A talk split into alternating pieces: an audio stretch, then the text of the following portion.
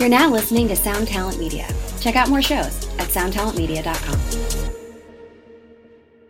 Hello, everyone. Welcome back to another episode of the podcast. Thank you so much for choosing to spend your time with me because there are a million things you could be doing right now, and I really appreciate your time. So, in the interest of that, just a little bit of housekeeping, and then we'll get into this fantastic episode with my dude Ian. So, if you've been trying to get a hold of me on the text chat and I have not been responding, I apologize. The app has been bugging out on me a little bit, and I am working with tech support to try to resolve that. It has been very problematic suddenly out of nowhere. So I'm working on that and I will let you know when things are back up and running. So if you're trying to get a hold of me and you have a question or you have a concern or anything I can help with, please hit me up via email info at tonemob.com and I will get to that as soon as possible. Apologize for any headaches that that has caused anyone. I am not ignoring you. I am simply not receiving the messages at this moment. So working to resolve that as soon as possible.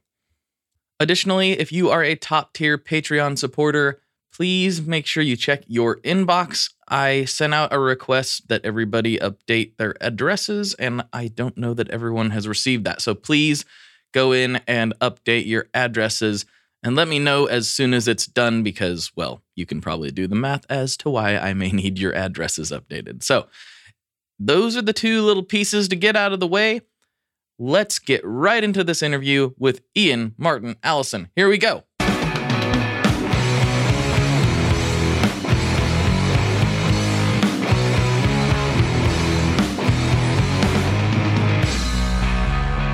Hello, everyone. Welcome back to another episode of the Tone Mob Podcast, the show about guitar stuff occasionally. Sometimes I'm your host, Blake Weiland, and with me today I have Ian Martin Allison from the internet, really. He's got like, he's I think yeah. most people are probably familiar with you through Scott's bass lessons, but you've got your own stuff cooking too, so it doesn't feel fair to just say that. But uh, Ian and I met briefly at Gearfest after, you know, kind of, you know, I don't know, internet chatting here and there over the years. And uh, I thought, why not get him on the show? It's kind of stupid that I haven't had him on, to be honest. So here we are. We're doing the thing and we're off to the races. So the best place to start is probably just let's tell people about you. Like, when did you start playing bass?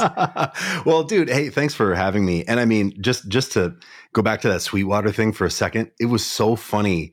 Like that event we were at, Gearfest. Have you been to Gearfest before? Like, no, that, that was the thing? first time I'd ever been there. Man, me too. And I I'm kind of like new to the internet. like, I'm new to the content game. Yeah. I mean, I'm old, man. I'm 43 and I came up playing in a bunch of different bands and and as a side musician and then like really started to take the internet, like Instagram in particular really seriously right after I turned 40, so about 3 years ago, and that's when the Scott's bass lesson stuff happened. So when I met you for the first time out there, I was just like this is this is crazy. This is so fun. It's like all the people I've seen on the internet, you know?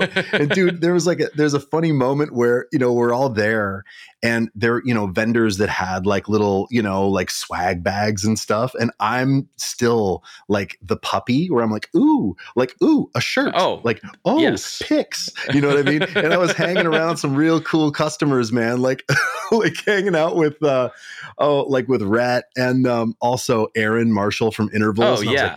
Aaron, do you know they've got pics over the thing? And he was like, uh huh. Cool. Uh-huh.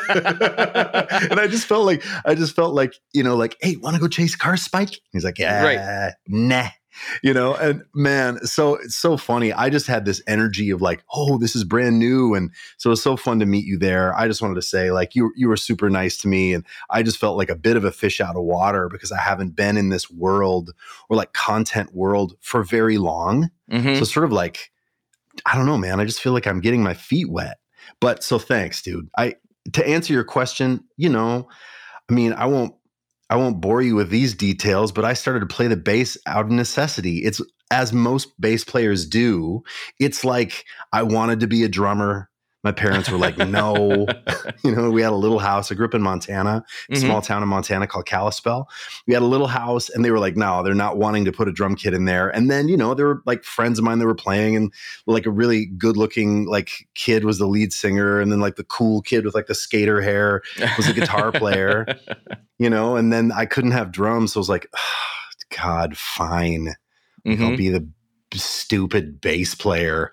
But then, you know, I absolutely fell in love. I fell in love with it. I realized so quickly that it was the coolest instrument on the planet. Mm-hmm.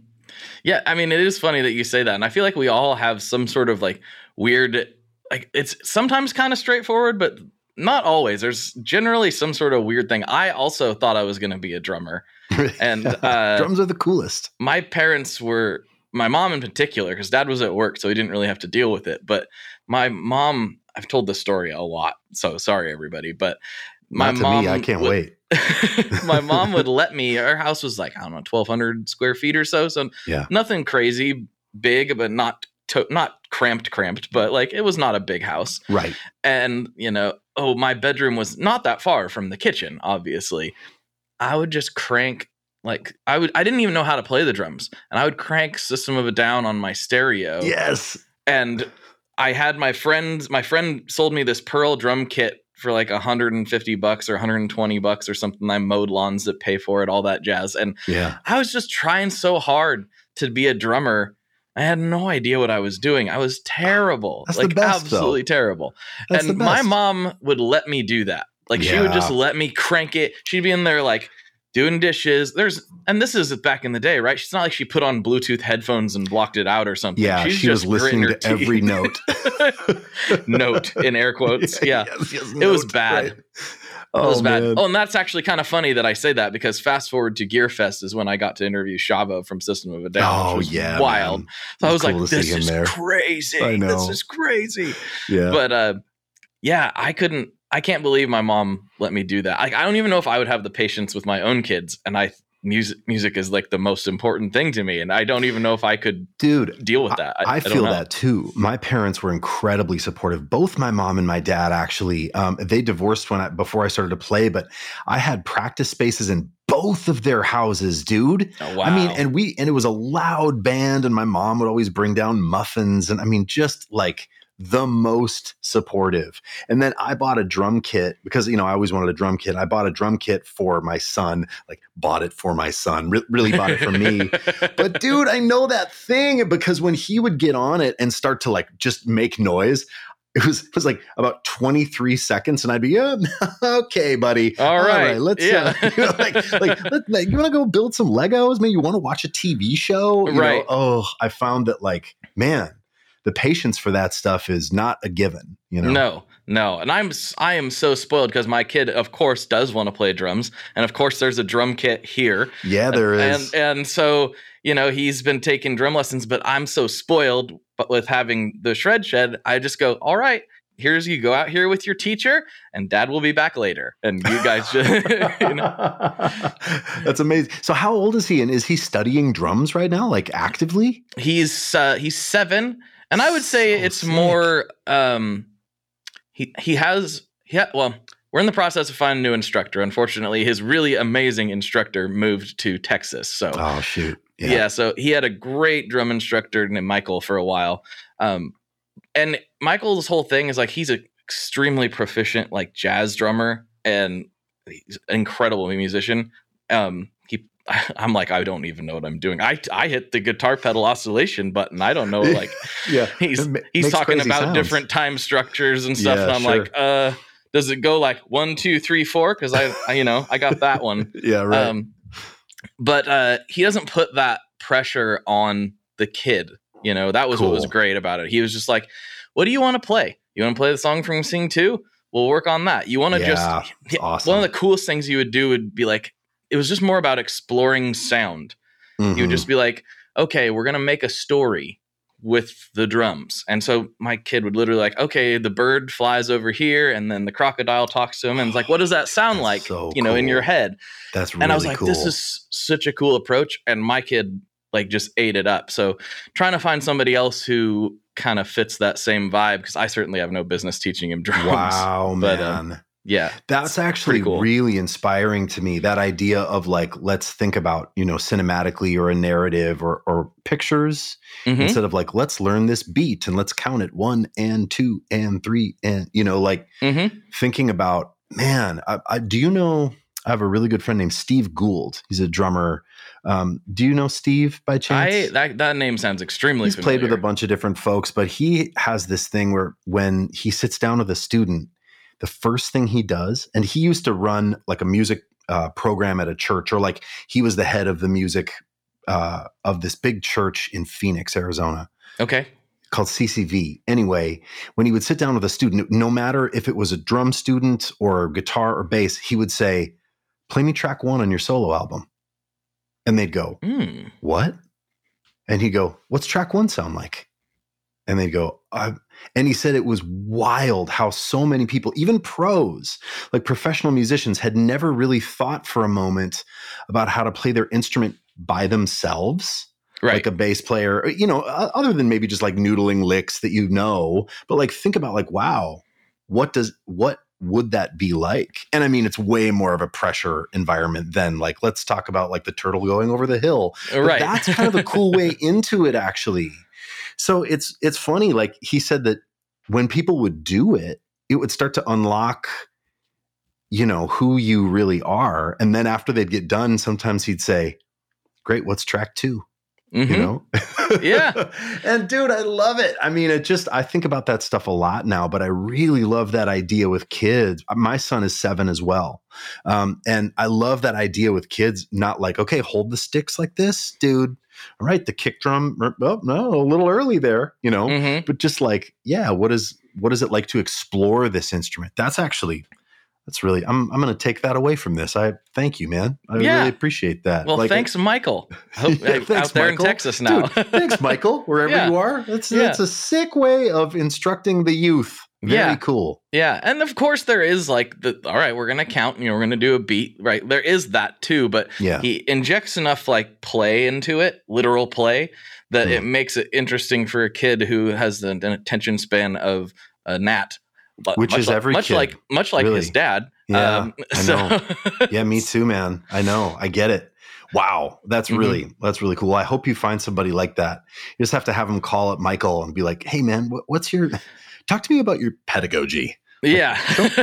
teach me how to teach. Yeah. yeah. I well, fortunately, it sounds like uh, whoever is the next one will come from Michael. So um, he's he's cool. asking around some some friends. So nice. Hopefully that uh, that ends up happening. And a shout out to listener and Patreon supporter uh, Brandon Brandon Sauce. Mr. Sauce, as his students call him, because he is the one who got me in touch with Michael in the first place. So that Dude, was really it's great. a community, the Tone mm-hmm. Mob community. Come on.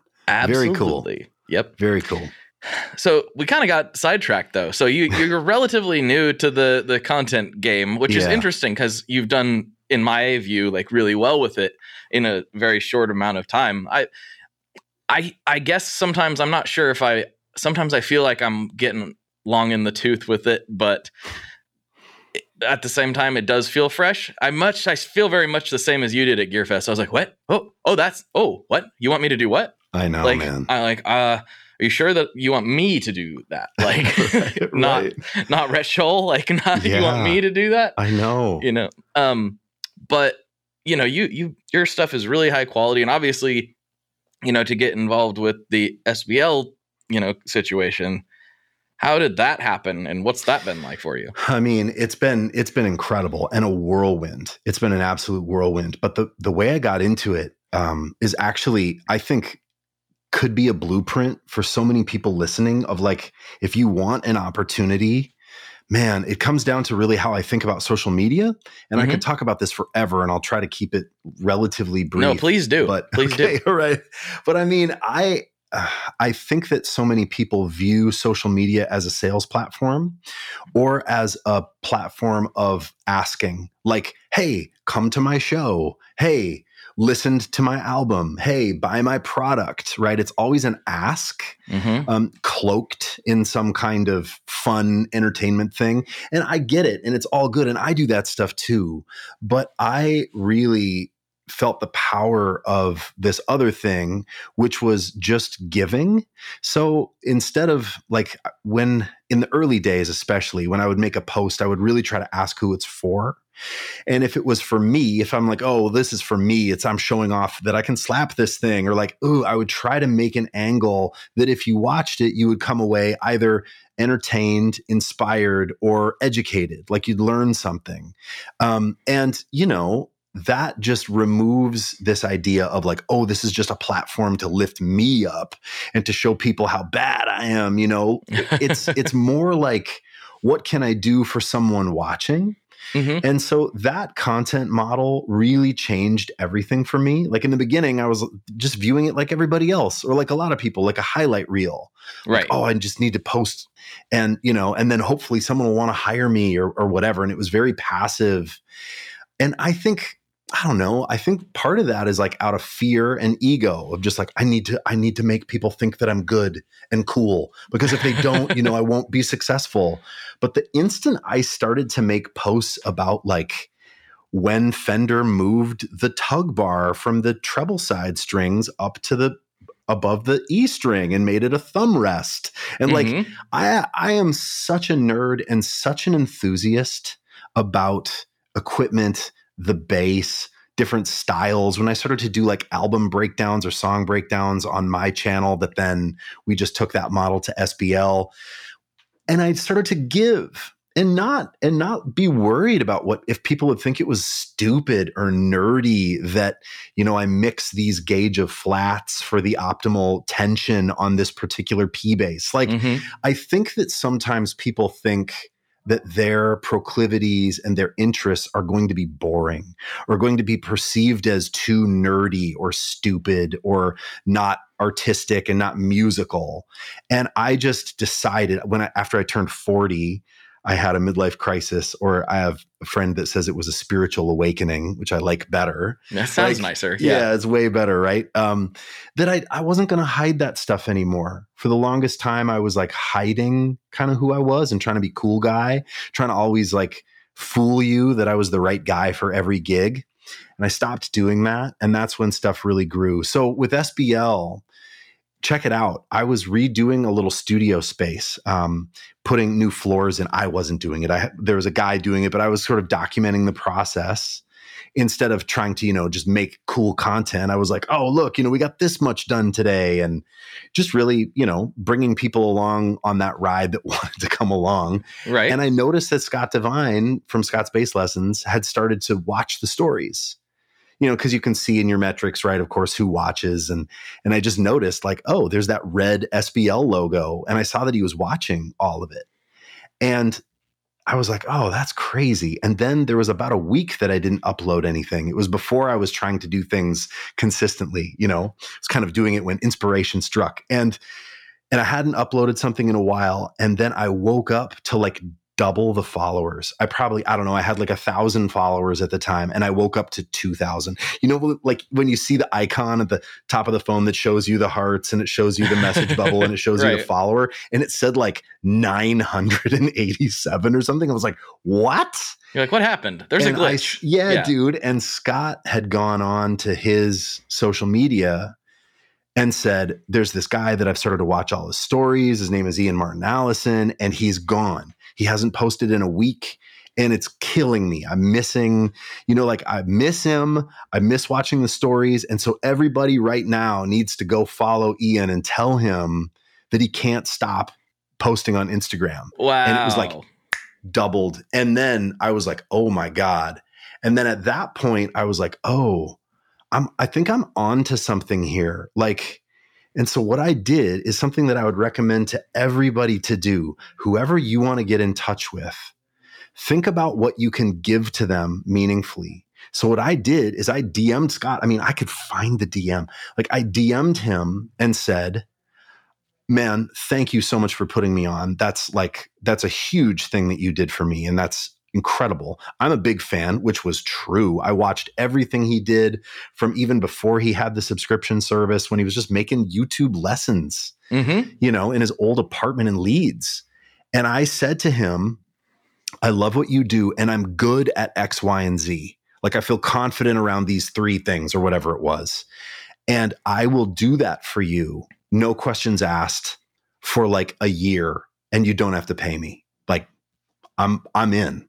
Mm-hmm. And he and he was like, whoa, he got back to me and was like, wow, man, that's amazing. Actually, we could use somebody to do X and we could use somebody to do Z, but I'm not going to like, I, I, would love to pay you. Like, you know, here's typically what we do. And it's wild, man. I think like, I, I know this is controversial, but okay. I think when you don't have, when you don't have um, a name or when you don't have leverage, your time is your leverage. You know, if you don't have a name, if you're not Blu DeTiger or Victor Wooten, or you have nothing, you know, you're just some dude, right? And I was just some dude. And so I said, I-, I will, I will work really hard for you and I'll kill it for nothing. Mm-hmm. And he said, amazing. But let me, I'll, I'll give you something, but let's try a couple things out. So he gave me an opportunity and I killed it to the best of my ability. and then he gave me another thing and it led to all this stuff. And dude, that has just been my model. Um, and I know there are people that are like, oh, you're devaluing the industry and blah, blah, blah. But the only people that say that are established, established old guard dudes. Mm-hmm. That are like, oh man, oh don't do that, don't go on Fiverr, oh don't do that gig for free because it. I couldn't disagree more, actually. I think that your leverage is is your time and your opportunity. And then of course, yes, at some point you need to get paid. But I'm a very big believer of like the free trial. Like I want to demonstrate to people that I'm worth hiring that I'm worth working for. And I'm happy to do that for free. Um, and I mean, you know, there's always a rate that I like to get paid. So if sure. someone hits me up to play on their record, I'm not just doing all that for free. But man, I, there there are still people that hit me up to play on something and I'll say I'll send them my rate. I'll say for sure this is typically what I get on a song and they'll say oh, you know, that's maybe a little too high. And I'll be like, or or I'll do it for free or I'll do it for 50 bucks. It doesn't matter.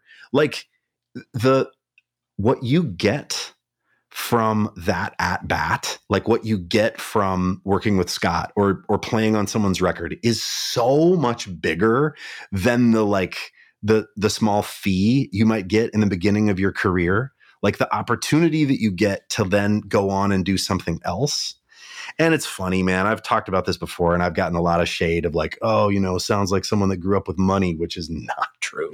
and, and like, oh man, you know, well, some of us have got to eat. And I'm like, well, I, I, I have to eat too. I just prioritize different things. Like the time that I would spend watching movies or something was the time that I was going to be knocking out that track for somebody. Mm-hmm. The time that I was going to be researching to do an interview for Scott.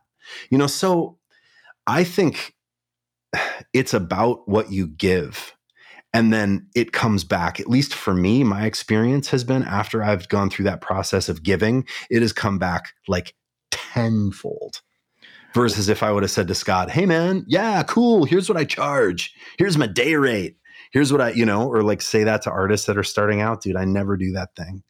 And it typically, I never feel like I get taken advantage of ever so you know and you know maybe this is a, a, perspective that i share with you because i never in a million years thought that i was going to get to do like anything music related for any kind of money ever at all Crazy. i never thought that i was going to be in the music industry in any shape whatsoever yes. so i just assumed that ev- music always just cost me money like my love of guitar yeah, and, and, gear just cost me money. It, yes, it wasn't. Yes. It was never a thing that I'm like, this is going to be some something I'm going to be able to pay the bills with until much much later in my life. Same. And so now I'm at this point where it, it it's starting to happen that I'm being asked to play on certain things. Yep. There's something coming up I'm really excited about. I can't say much about it yet, but I was asked to play on something and they're like, and yeah, and this other person's playing on a track too, and I'm like, I don't belong in the same sentence as that. Yes, person. right. You right. know, like, what are you talking about? And isn't that so rad? I mean, mm-hmm. what a mm-hmm. cool, what a cool thing. You know, yeah. I'm like, I'm sitting here going, like, why? why in my head I got this imposter syndrome rolling. Like, why yeah. would you ever want me to play on it sure. when you could pick all of these other people to play on it? Yeah. Why are you asking me? And I know that that's that's kind of not a fair thing to think because you know that I can do some things that other people can't, you know, sure. and vice versa. But it, I, I don't know if I'm ever gonna get over that. There's always gonna be that little voice, right? But Being dude, like, that means you're you, like dude. a functioning dude. That means you're a functioning human being and not like a and not like a malignant narcissist. Like the fact that you're like, man, I don't know, I like I. I don't know if I deserve to be in the room with these people. That means you're like a good human. Like imagine the opposite. Well, you know, that's I mean, a fair point. yeah, the opposite. People are like, "Oh, I'm better than all these jokers." Like that's the person nobody wants to play with. Yeah, you know, that's like, true. I mean, I think a little um, imposter syndrome is actually really healthy. I mean, obviously, if it cripples you and you can't move forward, um, obviously there's like levels of it, right, where it's awful. But man, I feel that way too. I'm not the fastest. I'm not the best. I'm not the most knowledgeable. I'm not the, but I think probably for you, what it is for me is people want to hire me because I have a perspective. I have like a thing that I do that maybe is different than, you know, it's just a flavor, it's a voice. Mm-hmm. And I'm really proud of that voice. And and I know that you have that too. And so that's why people hire you. It's not because, you know, you need to know, you know, all the modes of melodic minor and and shred over giant steps. Like that's no one hires anyone for that right. Very rarely yeah know? And, and, and yet we think that like oh we we have to be equipped with all these like jazz bro chops or we need to be faster or i don't know it's weird. No one hires anyone for that. Hi i'm vincent and i'm here to talk about the Meris mercury x. My dad's always going on and on about how cool Meris is. He really went off on one about the mercury x the other day he said something about a 4800 hertz sample rate and 99 preset locations in 33 banks, and something along the lines of the most advanced reverb pedal ever devised by man? That's all true, but I only care about one thing. This pedal sounds sick. So make sure you check out the Mercury X and all the other fine products at Meris.us, as well as fine retailers worldwide. All right, Dad, now can I have my Pocky?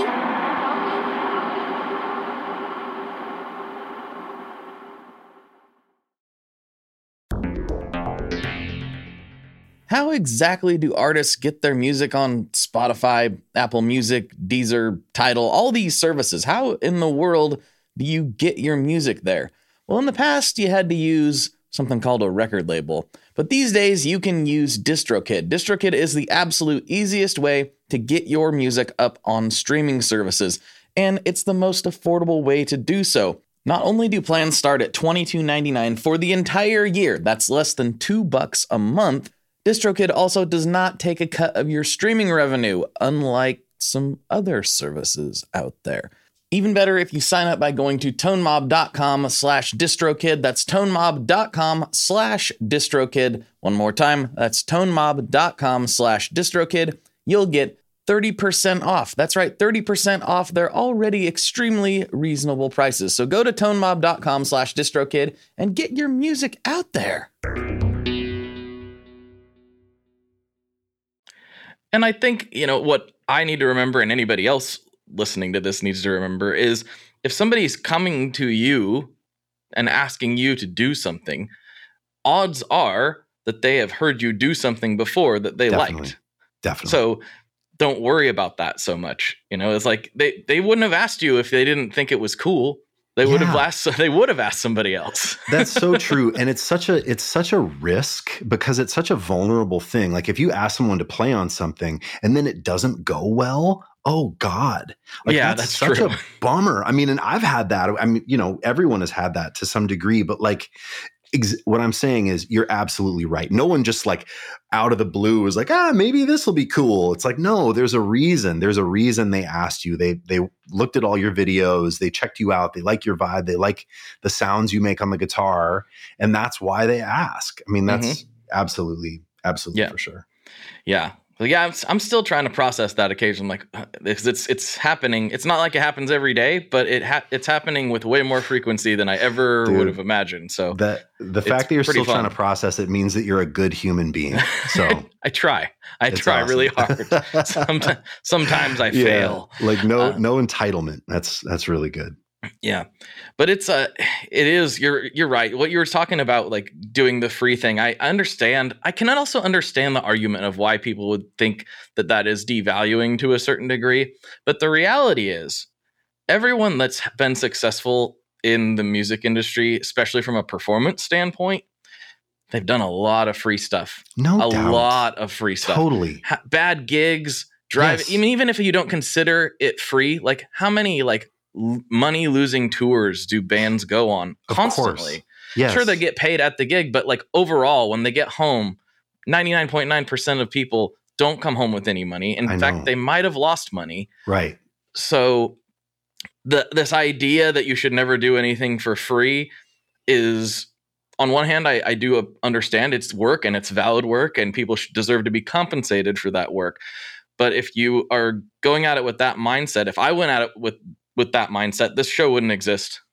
I mean i didn't have of sponsors right away. I didn't have any way of monetizing it right away. No, of course. it took a long time and and it took people being interested in the free thing to then want to support for the extra things. It's like n- the amount of work that goes into this I, i've said this quite a bit on the show too. There's a quote flying around that i don't know where it came from. I think it applies to any creative endeavor and, uh, and it said an entrepreneur is somebody who works 80 hours so they don't have to work a 40 and that's me like that is me a hundred percent Dude, I like- know. yeah, it's it's like it's so that is so funny. That's I've never heard that before. That's really great. But yeah, like you could work 24 hours a day on your thing. easily you know, easily. Yeah. easily. And then you'd still want to clone yourself. You know, you'd still want like some way to keep it moving. Man, that's yeah, it's really true. And I think, you know, I've just seen some stuff from like some high profile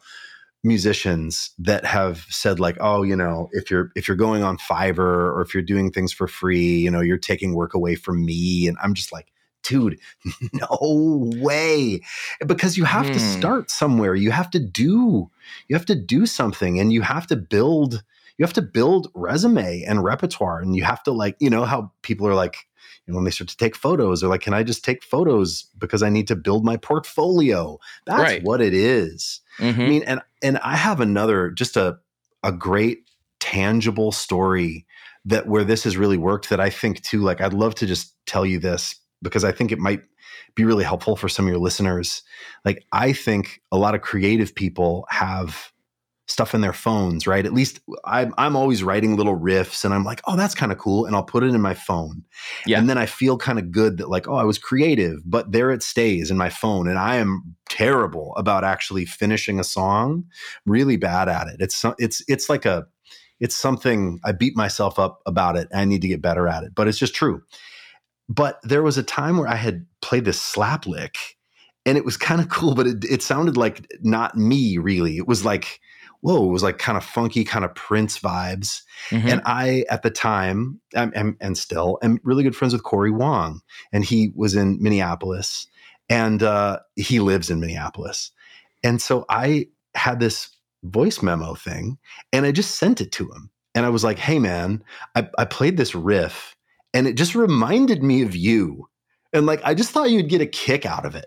So, like, Mhm. check it out, dude. It, and like, nothing about like, hey, man, let's collab hey man like if you want it i you know you put me on there with writing credits like, no i Right. just was like hey man i thought you would get a kick out of it and he was like dude this is dope he was like what are you doing tomorrow and i was like oh nothing and he's like come over let's let's write this and i was like i had i was blown away so I went over to cory wong's house we wrote it. It's called That's My Passport Photo. It came out on his first record, Cory Wong and the Green Screen Band. It's the last track.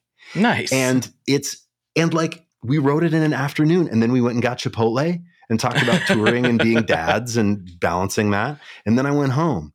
But the crazy thing The crazy thing is, it's such a tangible thing. I get asked all the time in DMs of people like, What can I do? How do you get into a scene? You know, how do you meet? Uh, all that.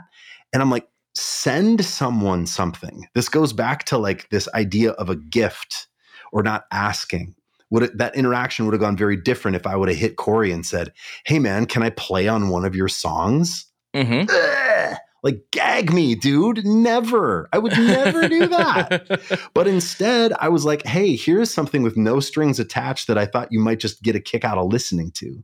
Right. Comes out of the blue on your phone. You know, not saying that it's always going to lead to a track on Cory Wong's record. But since then, I've done that a lot where I've sent people things, just like songwriters that I know, and I'd have this thing. I'm like, this reminds me of you. And it like always leads to something. It always leads to like coffee or a nice text conversation and sometimes a song. And sometimes it just gets you back on that person's radar. But it's like, it's just almost like a letter or something. like, hey, it's just just a little gift. Like, hey, I'm just thinking of you. Zero strings attached. It is the best it's like the most tangible piece of like this thing in your quiver that you can do is actually just send someone something. Send someone some music. If you know somebody that needs beats, send them a beat. If you know mm-hmm. somebody mm-hmm. that needs a patch for a pedal and you made it, send it to them.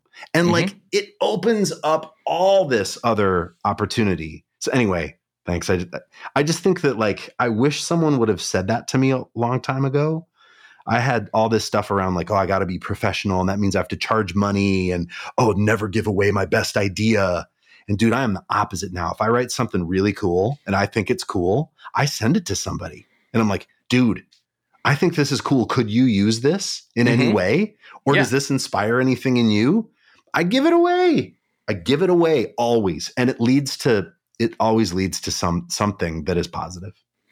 I don't know what kind of like weird universe we're living in at this moment, but I, I said I couldn't really talk about the project that I was asked yeah. to play on.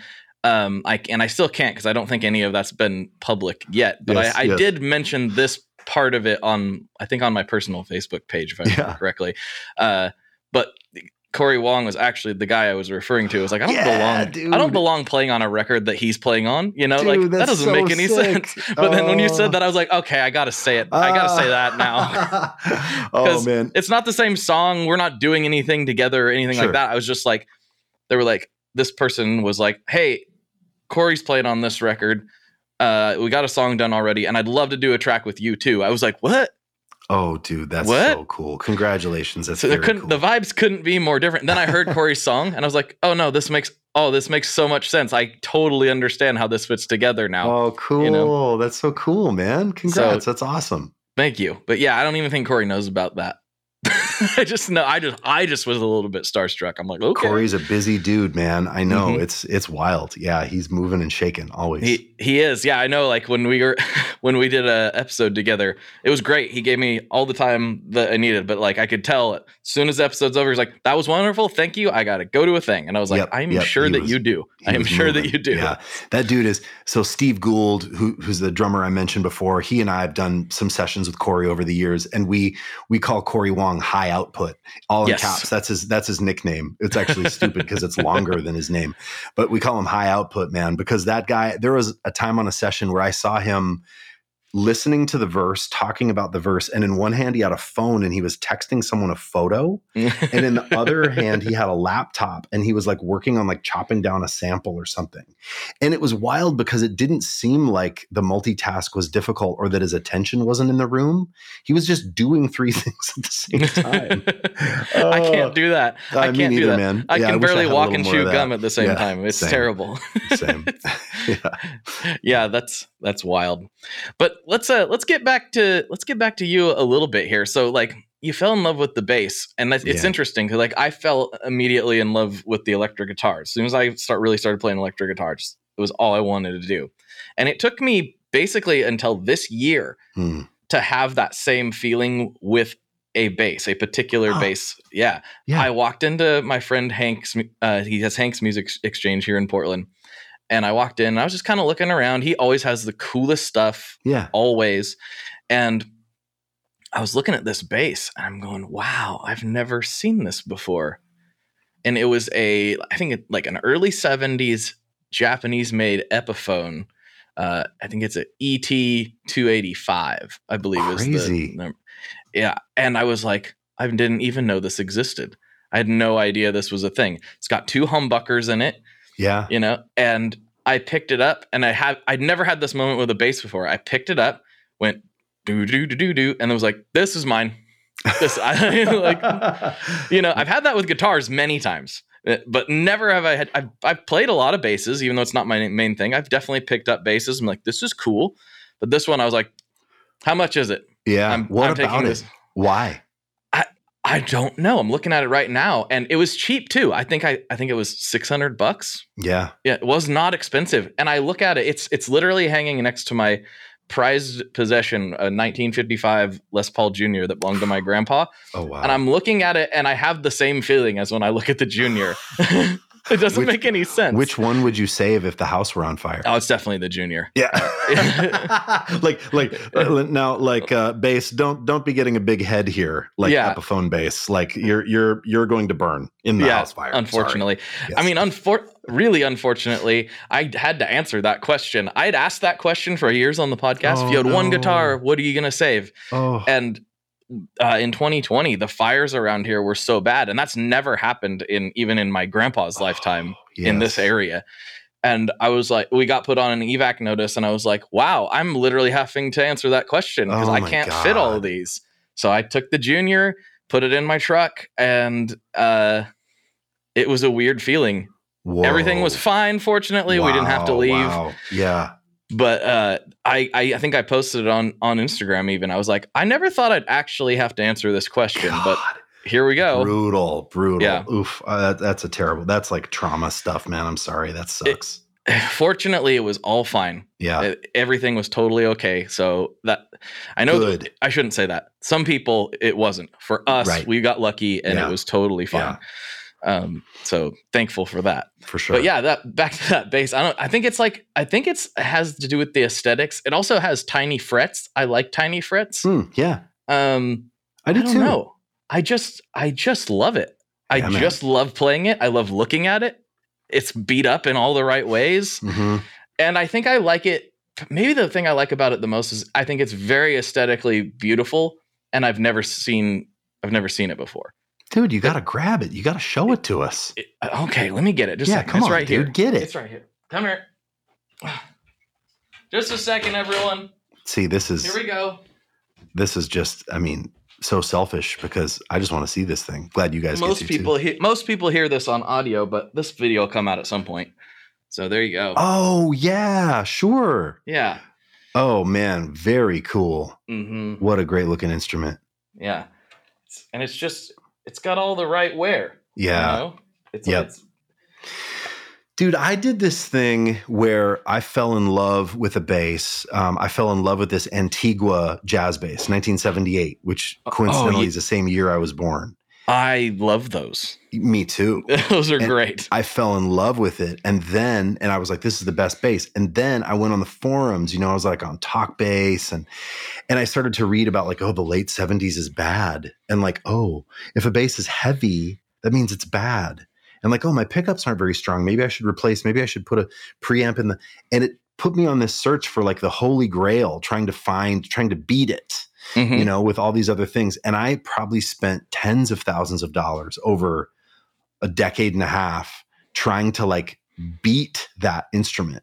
And I could never because I think it's like the best bass is the one you have, kind of. You know, there's like a thing of like, you know, the best instrument is the one that you've poured the time into Mhm. you know like if you think about i don't know like i think about the classic players like stevie ray vaughan or or like you know those instruments weren't super special he was special or like i think about james jamerson in bass world Like, Yeah. maybe maybe stevie ray had a really fancy strat i don't know but like in bass world james jamerson went into a store and bought a 62 p bass now cool instruments but that was just what was at the store That's just you what they had. Yeah. it's just what they had, dude. And he bought it, and that became this iconic, incredible bass. But it wasn't because of the bass; It's because of all the hours and the sweat and the, you know, that he put into that. And I think that's actually what people respond to more than anything. Like, mm-hmm. it's cool it's cool that you got that Epiphone and now you don't want to hunt down like the the expensive Gibson version of it or like and I don't know maybe you do but I don't I even think there is one yeah I don't right I don't even right. think it exists but that's, yeah I get your good. point that's yeah. good because I did that dude I had an Epiphone Jack Casady bass, which is like a big hollow body. And then I realized, oh, Gibson made that. It's oh, it's actually called a Les Paul signature bass. And it's and I was like, oh man, I gotta get that you know, and I fall prey to that whole thing of like, oh, yeah, I've got to get the best one. Oh, yeah, I need to find a good example of, but it doesn't matter. What matters is like the time you put in and learning the quirks mm-hmm. and deciding that the quirks are cool because that, yeah. people want to see you like feel free on an instrument and they don't care what the top is on the PRS and like god it's just for other nerds. But that said I'm saying that and I mean I'm just calling myself out. It's it's only an indictment on me because I know that that is true and yet I still am trying to find like I still am like still haven't found what I'm looking for. And I'm like buying oh it's just so dumb. So good for you man. That bass that bass looks rad yeah, yeah, you got to. You're gonna have to play it one of these I'd days. love it's, to play it. It's a beast. It's a beast. I'd love to play it. It's it's great, but but what you're saying, I you know, it, it's sort of antithetical to the whole like tone chasing, gear chasing yeah. thing that that I have that made a weird career out of somehow. Uh, but it's totally true. I have all these wonderful instruments. I love every single one of them. They're all. Fi- I'm the type of guy that is like, I'm not going to buy necessarily the same exact model like some people like to collect Gretches or or sure. or Telecasters or yep. whatever, and there's nothing wrong with that. I'm not hating on that at all. Yeah. I just like to I like to collect guitars, and so I like to fill holes. I'm like, ooh, I don't have a, a regular Telecaster. I better get a regular Telly. I don't have a you know 335, I, and I don't have a 335. I'm yeah. so I'm thinking, oh, I should probably get a 335. Oh, yeah, you know, dude, yeah. That's that's usually how I go. I do have a few Les Pauls. They're all pretty different, and I'm where I'm going with that is my first electric guitar was my red Les Paul Special mm-hmm. humbuckers. Played all kinds of punk rock shows and recorded all kinds of different, you know, weird tracks with it. And I, it's a great, great guitar still. And it's so funny because it's the one that I still have. I have. I'm so spoiled. I have all these incredible instruments. But I pick up that 2005. You know, at the time it was like 400 bucks. Yeah. You know, Les Paul, and I'm immediately transported. Yep back and I'm like, this guitar still feels like home. Yeah. It still feels like home. It's it's it's crazy how comfortable it is for me. And it's not even how I would spec a Les Paul out if I was like having a custom built one. Sure. It's might, got like a 60s should though. Might be maybe so. Like it's got like a thinner 60s neck. I tend to think that I like fat necks. You know, like there's so many things about it. I lately I'm like, oh, I like single coils better, but I'm like, man, that thing sounds so good with the humbuckers. and yeah. And so, you know, basically I'm a walking contradiction. Oh, I know. Yeah. I, dude, it's funny that you mentioned this. I actually don't meet too many people that have the same disease that I do, which is I, I call it like the thumbprint basses. So for me, it's it's also filling holes. Like, mm-hmm. okay, I want one just nice example, like a good playing. I don't care about um necessarily if it's in pristine shape or like I want it to play well and I want to want to use it. I want to yes. play it. It needs to play well. It needs to sound good. Um, but of of all the thumbprint basses, so like an mm-hmm. early '50s P, then a '50s, and then a jazz, you know, and then like a you know uh, a Coronado bass and a Guild Starfire and a Hofner, oh, Coronado bass is so a, cool. Yeah, oh. dude. I mean, and there are so and the funny thing is, is in the beginning, I'm like, there's like ten classic basses. There's ten and I'll get those, you know, over these next number of years. I'll, tr- you know, I'll try to find them, and and then I'll be totally good. But then the problem is your idea of classic keeps expanding, you know? and so I'm like, oh, okay, I got the stuff, uh, you know, from the, the early days that I really, and, and two, like I'm fine with custom shop versus like, I don't have a real 50s P bass. Like sure. I have a really cool custom shop one, but I have, I have some vintage things. But the problem for me is like, then I get nostalgic and I'm a child of the 80s and 90s. And so the 80s stuff starts to become, I'm like, ooh, getting a Steinberger would be kind of dope. Like, ooh, getting a Kubicki Factor oh, getting like that weird Fender jazz bass special that Duff McKagan played. Like uh, it just continues to like expand. and then the 90s popped in for me recently where it's like, oh, I should probably get like a Ken Smith six string. Like, well, yes, dude, of course. Yes. Like, oh my God. And so it never, it just never ever ends. And I think like, oh yeah, after this, all the holes are filled. But then no. all you do is you just go, and there's a whole nother punch card. yeah, like, exactly. It's just right there. We're yeah. we're we're broken individuals because like yeah. it, if you would have asked me 10 years ago, what do you think of like super strats yes. and like neon colored, you know, like yes. shredder guitars, yes, I'd have been like, ew, those are stupid. like, why would I ever want one of those? Right. And now I'm like, oh, I really, really want like an, a late 80s, the Fender Japan uh, HM Strat like in just the brightest, most obnoxious color possible. Yep. I, I really want one for some reason. I'm oh. so jonesing for a super strat right it, now, and it, it makes absolutely no sense. Dude, it, I mean, I remember a time when all of those, when all that stuff from the late 80s, like Hamers, Mm-hmm. and Charvels and Jacksons and stuff. You couldn't Kramers, give them away. Yeah. Kramers, you mm-hmm. couldn't give them away. Basses too. They were pointy, BC Rich. Oh my God. It was just laughable. And you just would get laughed out of the room. And then it's like this with everything cars, like um, architecture, enough time goes by, it just gets hip again. I know. it gets hit. And so, like, if you have any guitars, like, mark my words, if you have any guitars from like the early 2000s, like, there's periods now where, like, oh, there's stuff that is like not considered cool at all, like in the zeitgeist, but it will. Like, trust me. All that stuff from like 2005 that is like not cool right now that is going to be valuable yeah. like in 10 more years you know? It'll be like oh my god remember that like emo remember like the faded like the gibson faded black and like the faded red? Like i used That's to work the les a, paul that i'm talking oh, it about. is? dude yeah. sick. That's so rad dude. That guitar mark my words is going to be like a collector piece at some point. It will we are brought to you today by Sweetwater, specifically the Gear Exchange. You may have heard about this. This is a place where you can go to buy and sell your used gear. Maybe you got a pedal over there that's just kind of collecting dust. Maybe there's something you've been eyeing from the Sweetwater catalog. Well, right now is a great time to turn that unused gear into something you're actually going to use. Even better, if you sell on the Gear Exchange, you can keep 100% of the sale as long as you choose a Sweetwater gift card as your payout method. That is not too shabby because let's be honest, most of this buying and selling we do is just to fund new gear purchases, and that is a great way to reach a wide variety of customers and keep 100% in your pocket, or rather on your pedal board.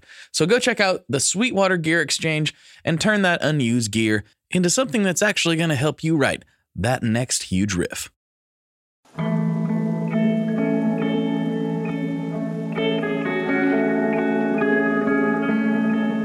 Hello there. I'd like to introduce you to your new best friend, the Chase Bliss Audio Lossy. Lossy is a collaboration between Chase Bliss and Goodhertz. And it's meant to give you some control over those weird digital artifacts that come with very compressed audio. You're hearing it right now.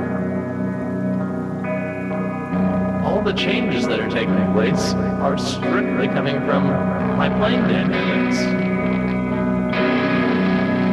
I'm just interacting with the pedal and letting it do its thing. In some true stereo goodness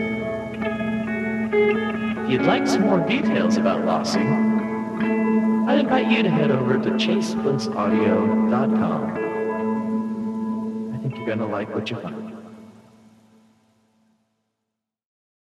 Uh, you you might be right about no, that. I promise you, because there is there. I mean, if I would have thought that I would start to see Peavey T40 basses, dude, I bought a T40 in a pawn shop in the early 2000s for like $189. mm-hmm. And now they're like over a grand. I just trust me. The power of nostalgia is more powerful than any other force, you know, and it will it will drive it, it has driven the guitar market before. It will continue to drive it because we'll get old, we'll get more money, and then you'll want you'll have sold the no, you won't, but like you know, people have sold that first guitar, Yeah. you know, the Highway One, you know, P bass that they had, and they'd be like, dude, remember those Highway Ones? I Those are kind of tight, still- right? Yeah. Yeah. And then they don't know that 2,500 other people have thought that too, and the reverb price is now like twenty nine ninety nine. it's so funny that you you specifically said the faded one because I was like, yeah, that's the red faded one. That's Dude. exactly what I'm talking Dude, about. did you buy it at Mars Music by chance? No, I got it Okay. at Guitar Center. well, Okay, I okay. did. I didn't get it. Actually, there's a photo of me. I've posted it before, but I, I talk about it once in a while because it is the first time I think.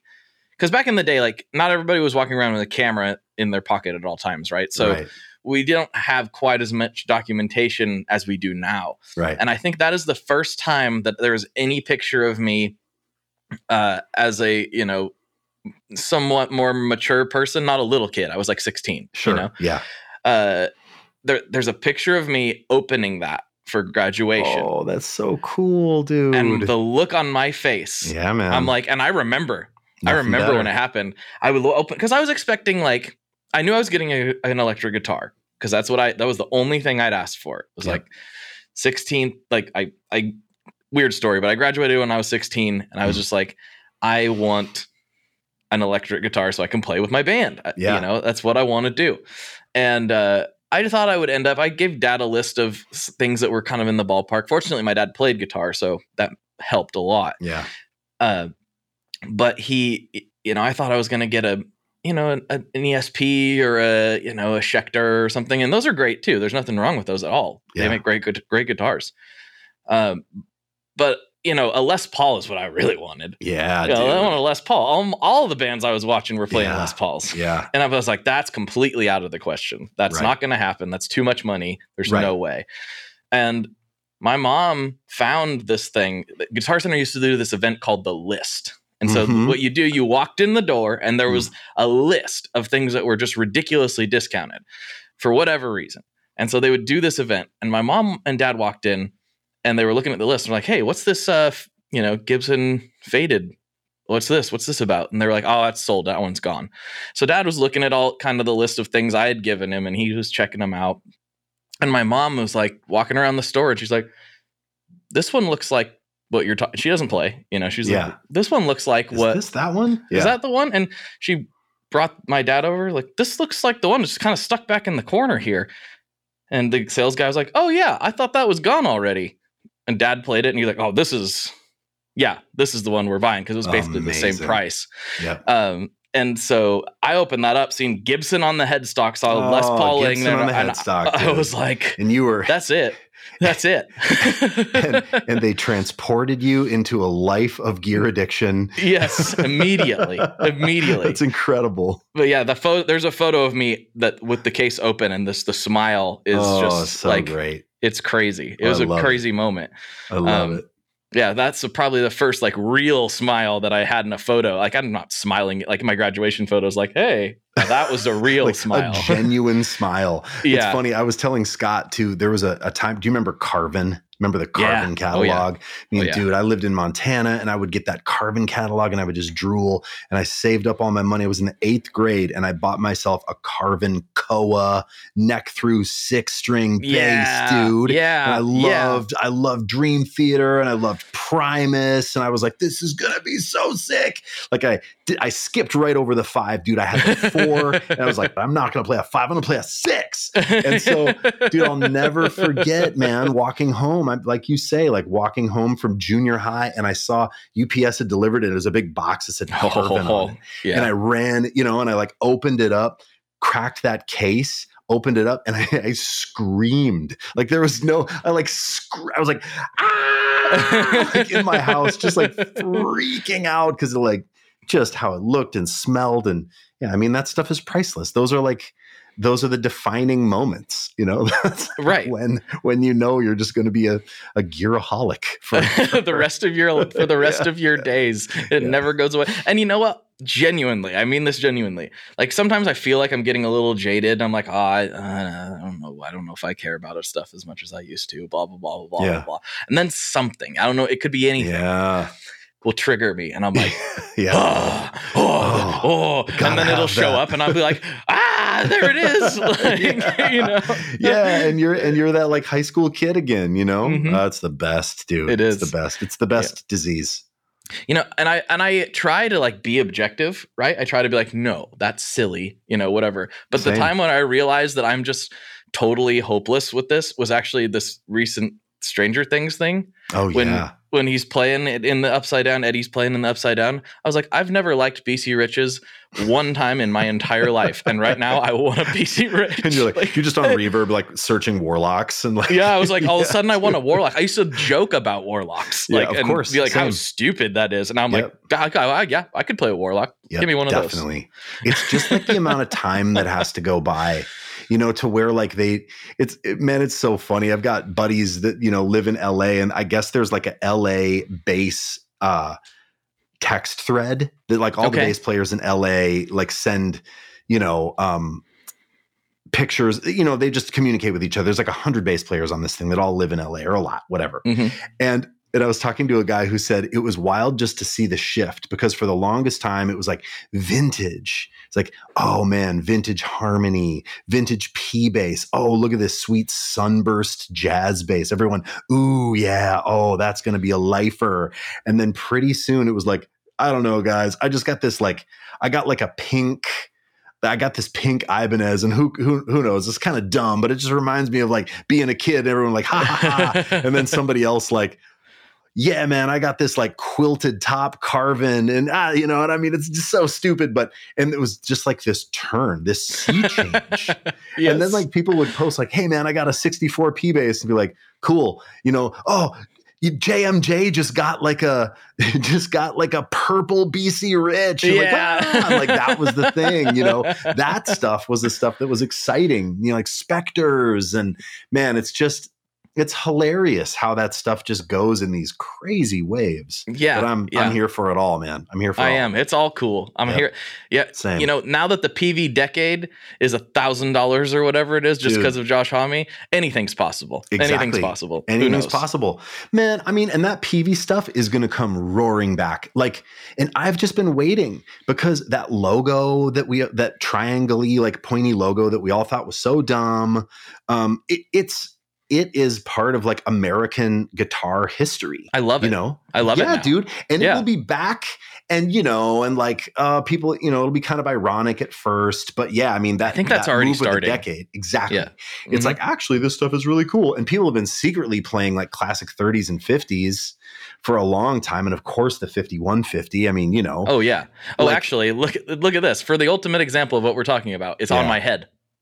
Oh, oh, yes, dude. For Does everyone Peavey does that say Peavey powered?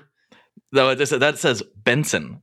Oh, That- oh, that- it says Benson. Chris Oh, did the, this run of hats with the the against Dude, his uh It's like against his attorney's wishes. so I can't Oh. see it. But yes, dude, amazing. Yeah. well, so and there's a guy too that makes like the decade preamp and a pedal, and my buddy just bought one, and it's pink. mhm, and the ten years. 10 years. Mhm. That's right. And I thought, dude, I thought that it was a Peavey product when I saw it. I was like, and I thought to myself, that's so smart because there's somebody that they hired in branding that gets it, that Right. understands that enough time has passed and that that is now going to be cool again. And they're leaning into the colors. They're not trying to hide it. They're not trying to redesign the logo. No, they're going back to the, and then he was like, no, no, no, that's, it's not Peavey. And I'm like, oh man, Peavey needs to get hip, dude They they, they, need do. To they need to hire you for their branding. you know what I mean? They need to they need to figure it out, dude. Let's go. I wish they would. You know, I, the the first the first time I thought that that that might be happening was I was at NAMM and I was just walking around and I walked by the Peavey booth and I saw some of the people there had yes, trucker hats with Yes. the Peavey logo on them and in my soul I was like I want that hat. I know. I want of that hat now. you do. Yeah. Give me Yep. that hat. And uh, I still don't have that hat, but I still want it. You got to Um, get the hat. I want that hat. Yeah. I, I've been looking. I can't find the hat. so it's not for lack incredible. of trying. Well, hey, dude, I know we're getting close to the end of the episode here. We've uh, we've had some great, great conversation. So I thoroughly fun, enjoyed it. I, Yes. I wish I wish uh, I wish we could keep rolling, dude. But let let's uh yeah, let's do more again sometime soon. But yeah, please, please. What Yes. else what else you got? I'm ready. Hit me. All right. All right. So I got two classic questions asked to wrap this up. But before I do that, this is when I like to give the guests the chance to take the floor. You know, you're gonna you have you're right now you're talking to a few thousand people. I know it just looks like you and I, but there's a few thousand people hearing this. And Dude, I know you're doing so awesome. I love it, man. thank thank you. Thank you. Um, if there's anything you want to get out there to a few thousand people that we haven't already covered, Um now's the chance. I just think that I think that everybody's got something to say. I think that uh, you're listening right now and you're feeling like ah, kind of stuck, and and maybe you're on reverb like a little too much, and and like maybe you need to look through your phone. Here's here's what I want to say. Instead of like, here's the things that coming up for me. I would rather do a thing where I say like, right after this, right after this, right after you're done listening to this, go into your voice memos and find the riff or the lyric idea or the beat or whatever it is for you that you think is the coolest that maybe you've been saving and think of a friend or artist or colleague or whatever that you want to send it to to spark the next creative endeavor. I think you go. that's that's what I want to say. I like that. That's perfect. That is awesome. All right. Two classic questions and we'll wrap this thing up. Let's do it. The first one. What is your favorite boss pedal? My favorite boss pedal two two raced to mind. Dude, I love boss pedals so much. My favorite is all the brown boxes. So the the OC2 Oh, Then- OC2. Yes. OC2 is so sick on bass. And then, I, dude, the OC3 gets a lot of hate. The OC3 is amazing. The I've never played one. OC3 has some gain in it as well. It has like a drive circuit. Mhm. People sleep on the OC3. It's called the Super Octave. Mhm. Um, and everybody's like, oh, that one sucks. It doesn't suck. Uh, it's really good and it's actually really affordable. So if you can't find or afford an OC2, get an OC3. They also make an OC5, which is like the, the modern one, and that one's really good too.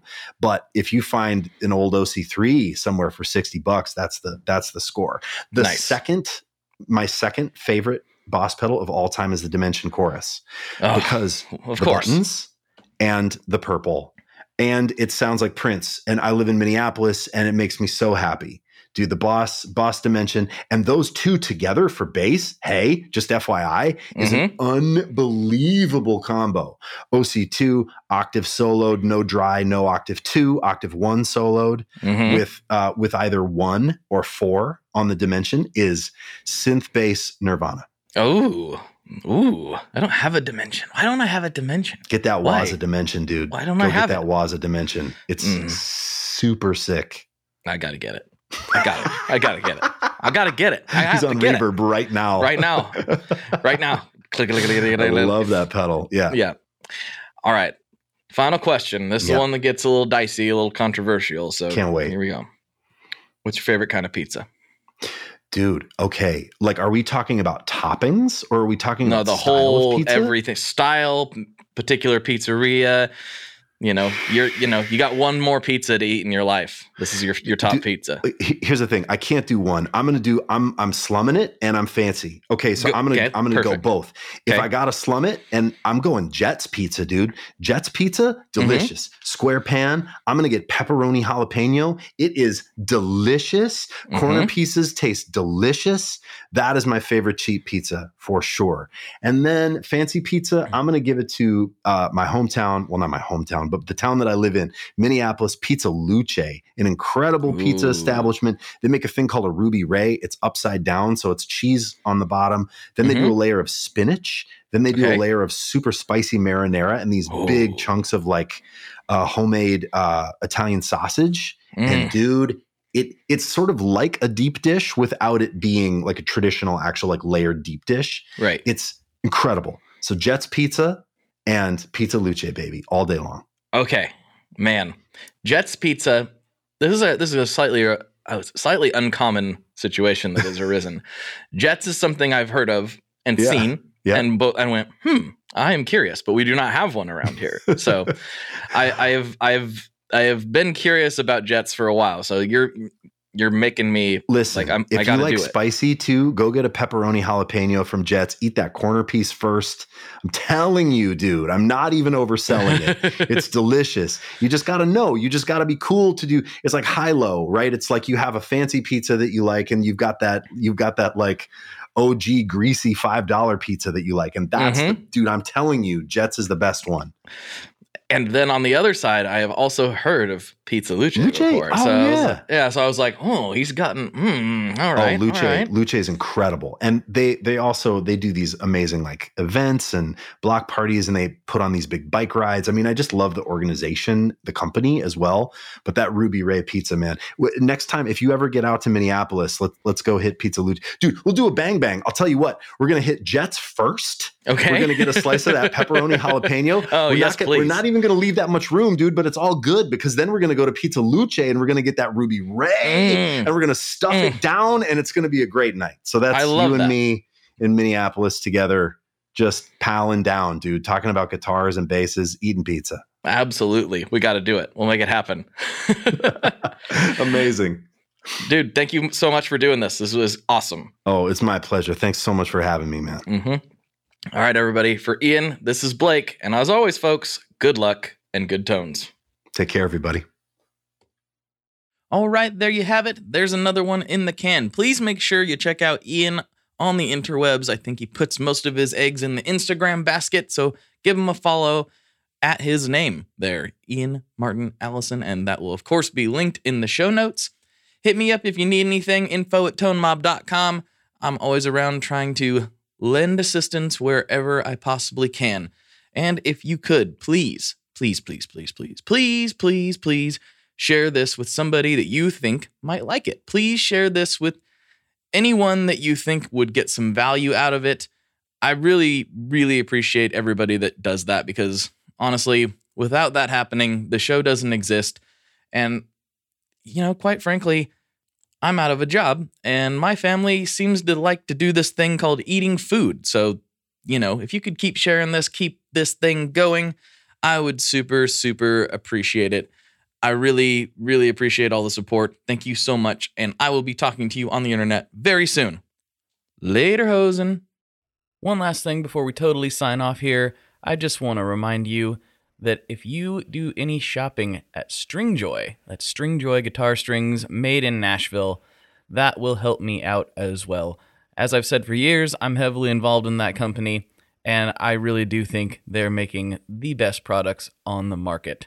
So if you would like to try custom strings, go to tonemob.com slash stringjoy and check them out today. I seriously, seriously, seriously love what the team down there is doing. I help them out with all kinds of things, and by you supporting them, you are also supporting me as well. And hey, you need some strings, so why not get some custom strings just for your guitar and playing style? Again, the link for that is tonemob.com slash stringjoy, and that will take you right to their website, and you can do all your shopping through there, and that will help everyone involved out. So thank you very much. Talk to you next time. We are brought to you by the wonderful folks at Gun Street Wiring Shop. Yes, Gun Street Wiring Shop. I've talked about them before. I used to say based out of Bend, Oregon, but guess what? Sean moved to my neck of the woods. Sean's in Portland. Sean is awesome and has helped me with a bunch of stuff lately. And if you have wiring needs for your guitar, he can help you too. If you want to get weird with it, he can get weird. If you just need to spruce things up a little bit, there's your guy. He takes all the guesswork out of doing your guitar wiring and he makes it simple, and his customer service is top notch. And I can't say enough good things about Gunstreet as a company. I really respect Sean and what he's all about, and the product is top notch. I've got three different guitars that now have Gunstreet harnesses in them, and I could not be happier. So go to gunstreetwiringshop.com and check them out.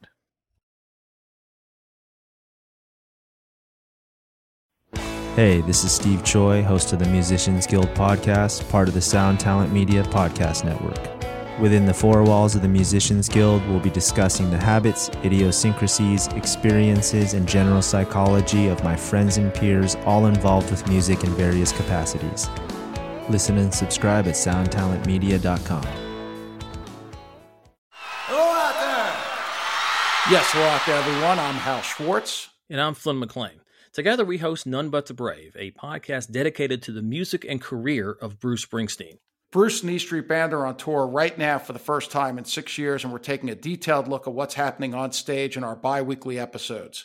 We've also been recently joined by some very exciting guests, including rock journalist Warren Zanes and Stephen Hayden, Backstreets Magazine founder Charles Cross, and Barstool's Kirk Minihane. If you're a die-hard Springsteen fan, this is the show for you. So please subscribe to But the Brave on your favorite podcasting platform, and we hope to see you further on up the road. Thank you so much. We'll be seeing you.